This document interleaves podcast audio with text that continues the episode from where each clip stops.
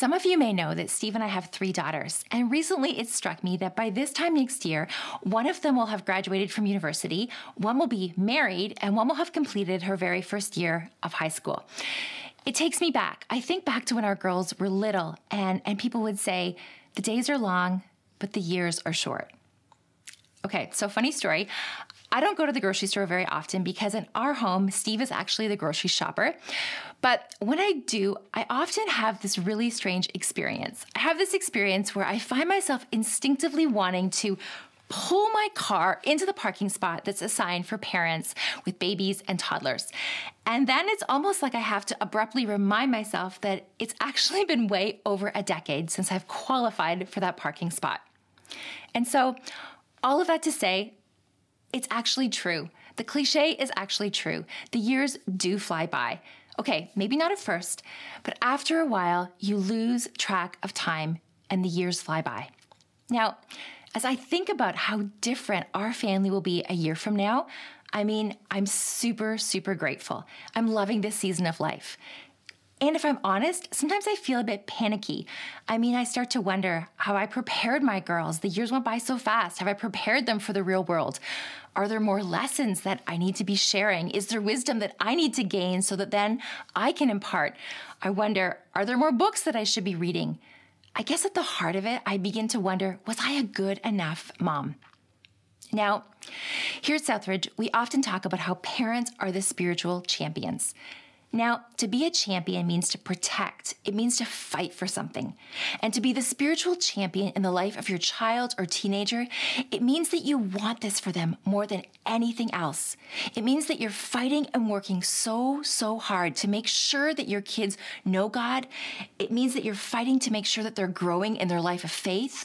It means that you're fighting to make sure that they're pursuing a life that's fully devoted to Christ, to love God into the next generation. Now, if you were with us last week, you'll remember that Michael reminded us that parents and caregivers are the primary influence when it comes to our kids' spiritual future, and that the very best way to invest in our kids so that it will go well with them, so that they will experience the abundance and the fullness and the blessing of God, is to be sure that we are loving God, with our whole hearts and loving our neighbors as ourselves. And so, while I am totally clear that I am the primary spiritual influence in my home, and I know that that role begins with me nurturing my relationship with God, my spiritual growth, at the same time, the role of being a parent, it can be overwhelming at times. It can be so vulnerable. And I know that when I have found myself in parenting seasons that are difficult, it can actually feel lonely. Now, here's the really good news. As a church family, we want to come alongside parents. We want to come alongside parents and caregivers, and we want to provide support. In fact, one of the main reasons our church exists is to partner with parents, to partner with caregivers in raising the next generation. This matters to us so much. As a church, we take this role seriously because of how Jesus challenges us to think about children. As we read in Mark 10, the people brought children to Jesus, hoping he might touch them. The disciples shooed them off, but Jesus was irate and let them know it. Don't push these children away. Don't ever get between them and me. These children are at the very center of life in the kingdom. Mark this, unless you accept God's kingdom in the simplicity of a child, you'll never get in. Then gathering the children in his arms, he laid his hands of blessing on them. As you can see, Jesus had a very high opinion of kids. And this passage of scripture, it teaches us that children and youth are at the very center of kingdom life. And as a church, we don't want to miss this. We want to say yes to what God cares about. And if children and youth are at the very center of kingdom life, then we want to do everything we can to support them, especially by supporting the ones who are raising kids, because we know what a massive responsibility, what a daunting task it is. You may have noticed that it was Jesus' own disciples who shooed the kids off. They thought the kids were getting in the way of real ministry, and in that, they completely missed the point. Now, it's easy to look back and be hard on the disciples as if we might have acted differently, and yet if we're honest, we can also be guilty of shooing kids off, of not taking our responsibility for their spirituality seriously. I mean, it can be true in the church when people treat kids' ministry with anything less than the full energy and excellence that we pour into adult programming. We can be guilty of preventing the children from coming to Jesus when ministries and volunteers are content with finding warm bodies to lead our kids spiritually, rather than people who are passionate for kids and their love for Jesus. It can also be true in our families when we treat our kids' spiritual growth with less urgency than we do with maybe their sports or their piano lessons, or when we treat it as though it's someone else's responsibility, or when we treat Riot or Current like it's one more activity to fill up an evening and keep them out of trouble. And so maybe it's not just the disciples that need a wake-up call. Maybe it's us too. I mean, kids and youth, they make up approximately 30% of this church community. And we believe the church has a responsibility to welcome and embrace every kid and every teenager as if we were welcoming Jesus himself. If there's one thing Jesus modeled for us clearly, it was that people who follow him need to welcome kids, to keep them front and center in the community, to bring them to Jesus instead of getting in the way of their life with God. Now, what about for those of you who are not parents or caregivers, or maybe you have kids, but they're now adults? Well, because children are at the very center of kingdom life, coming alongside parents as they raise their kids to know and love God is a role that needs to matter to all of us, especially when we read this, Ecclesiastes 4:9-12. Two are better than one, because a good return comes when two work together. If one of them falls, the other can help him up. But who will help the pitiful person who falls down alone? In the same way, if two lie down together, they can keep each other warm. But how will the one who sleeps alone stay warm against the night? And if one person is vulnerable to attack, two can drive the attacker away. As the saying goes, a rope made of 3 strands is not quickly broken. This passage teaches us that we need the encouragement and support of one another, to help each other when we lose our way, and to encourage one another when we feel alone. And not only do we want to support and encourage those who are parenting the next generation, we also want to build relationships with the next generation. Can you think back to when you were a kid or a teenager? All of us were once kids, and hopefully we had adults who invested in our lives. Can you think of who that person was for you? Now, we have an invitation to give back. We have an invitation to play a role in nurturing the love for God of the next generation.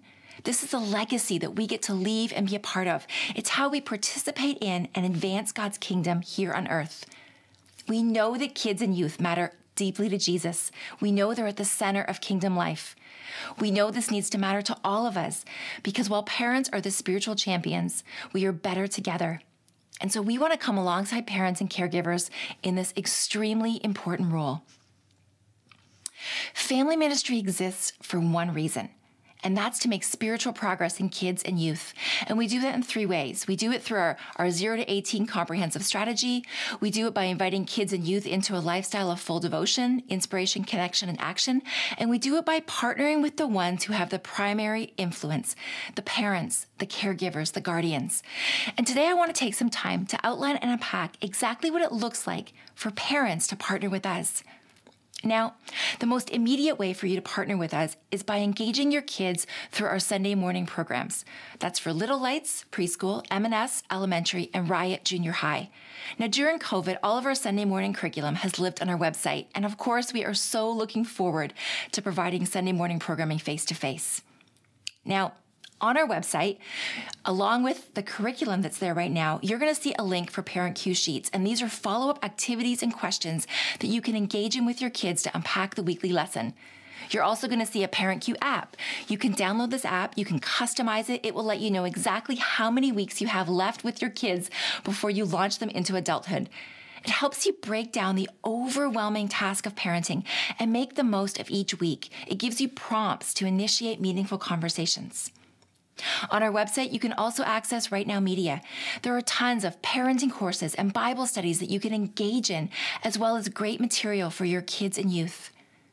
During COVID, we've made subscription boxes available to our kids in Little Lights and M&S. And you can sign up for these boxes, which are customized to the ages of your kids. They're completely free. And the activities in these boxes are meant to equip parents and keep the conversation going. All of these resources are made available to help parents make a spiritual investment in your kids. And it's absolutely essential that I also share with you how you can relationally partner with us. We don't want to just offer kids and youth things to do and attend. We want to invite them, and equally importantly, you as parents, into relationship with us, with them, and with God.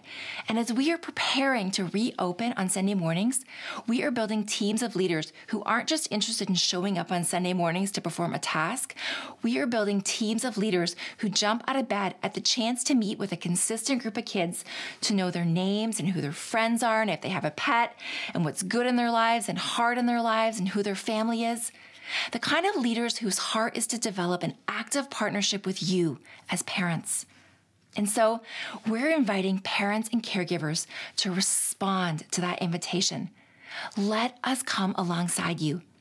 Get to know your child, your youth small group leader. Get their cell phone number. Text them when you need prayer. Let them know what's going on in your child's life so that they can have and you can have the best impact and influence possible. When you pick up your kids, ask them if there's anything that you could follow up with your child about out of the lesson or the small group time. It's a partnership. And so when we say the church wants to partner with you, we're not talking about programs and resources, even though these matter. We're talking about real people, small group leaders developing a partnership with parents. And parents, I urge you, don't miss a Sunday. And when you leave, debrief the Sunday experience with your kids. Have spiritual conversations throughout the week in response to what your kids are learning. Read the Bible passages that your kids are learning about. Engage as a family in the spiritual practices that are available on our website. And sign up for the reminders on our Southridge app.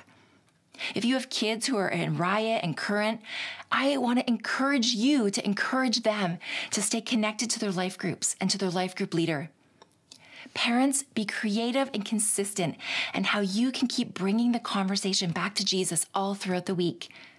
Like Mike said last week, use the tools we provide to keep the conversations ongoing, proactively, reactively, creatively, over dinner, on car rides, at bedtime, and so on. Now, I began by telling you that one of my girls is a year away from graduating from university and how time flies. And I've been reflecting on this because this summer, it's been 20 years since Steve and I made Southridge our home church. We came to what was then Fairview Louth. It was the summer of 2001. Grace was 2 years old and I was very pregnant with Eva. Actually, here's a blast from the past. This is a photo of us from the church directory at the time. It was taken a few months later when Eva was just born. We chose back then to make this our church family because of what it would mean for our family. Steve and I were committed to loving God with our whole lives, and we wanted that for our kids. Parenting was new to us. We knew how human we were, and we knew that we needed a village. It was one thing for us to follow Jesus, and a whole other responsibility for us to raise our kids to love God. Now, I could talk, and I often do, about all of my kids, but for the sake of this talk, I want to share a story with you about Grace, that 2-year-old little girl who joined this church family with us 20 years ago. A few years back, after Grace graduated from high school, Grace took a gap year and participated in a program called Out of Town, which began in Winnipeg and took her all over Western Canada and even landed her in Guatemala for a few months to learn Spanish and live with a family there.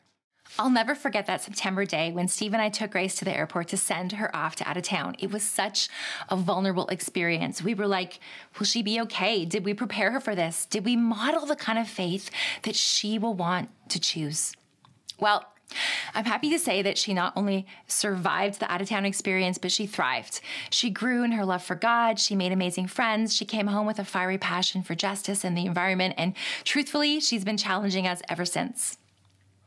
As Grace gets ready to dive into her final year of university, she has very much become her own person and very much has her own faith. And one of the gifts of the pandemic is that she has spent most of her 3rd year of university home with us instead of in Waterloo. And it's given me the opportunity to see up close who she is and to watch who she is becoming. And I've watched her through the dark and winter days of the pandemic faithfully bundle up each week for an outdoor visit with my parents to lift their spirits. She began cooking vegetarian meals for the protesters at Land Back Lane. She taught herself how to make sourdough bread to bless friends and family. She gave generously of her resources and advocated hard for the environment. She even jumped in to lead a girls' current life group because they needed a leader. Grace is now leading our greenhouse project in Welland to grow vegetables for Harvest Kitchen and teaching gardening to the participants.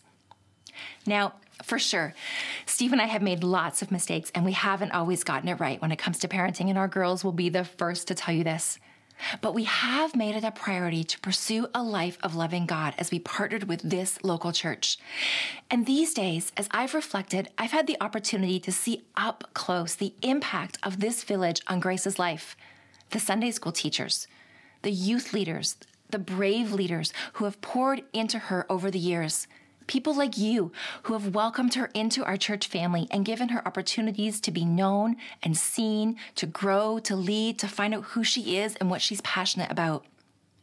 Sometimes in the day in and day out grind of parenting, we don't know and we don't see how God is at work. And I guess what I want to share with you is that God is faithful and at work, even when we don't get to see it. And we sure can't do it alone. I'm so glad that I leaned into this local church to partner with me and Steve as we raised our girls.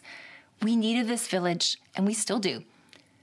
Parents, I plead with you, take us up on the opportunity to partner with you. Let's be the church together as we invite the next generation to love God with us, as we love God into the next generation. Would you pray with me? God, we are so grateful for the incredibly high value that you place on kids and youth. Thank you for the ways that they are absolutely central to kingdom life. And God, for the opportunities that all of us have to play a role in shaping the faith of the next generation. We want to pray for the parents in our community and for just the incredibly important role they have as spiritual champions. And God, would you show us and help us and empower us and lead us to come alongside them so that together we might raise a generation to know and love you. God, may this be our legacy, we pray in Jesus' name. Amen.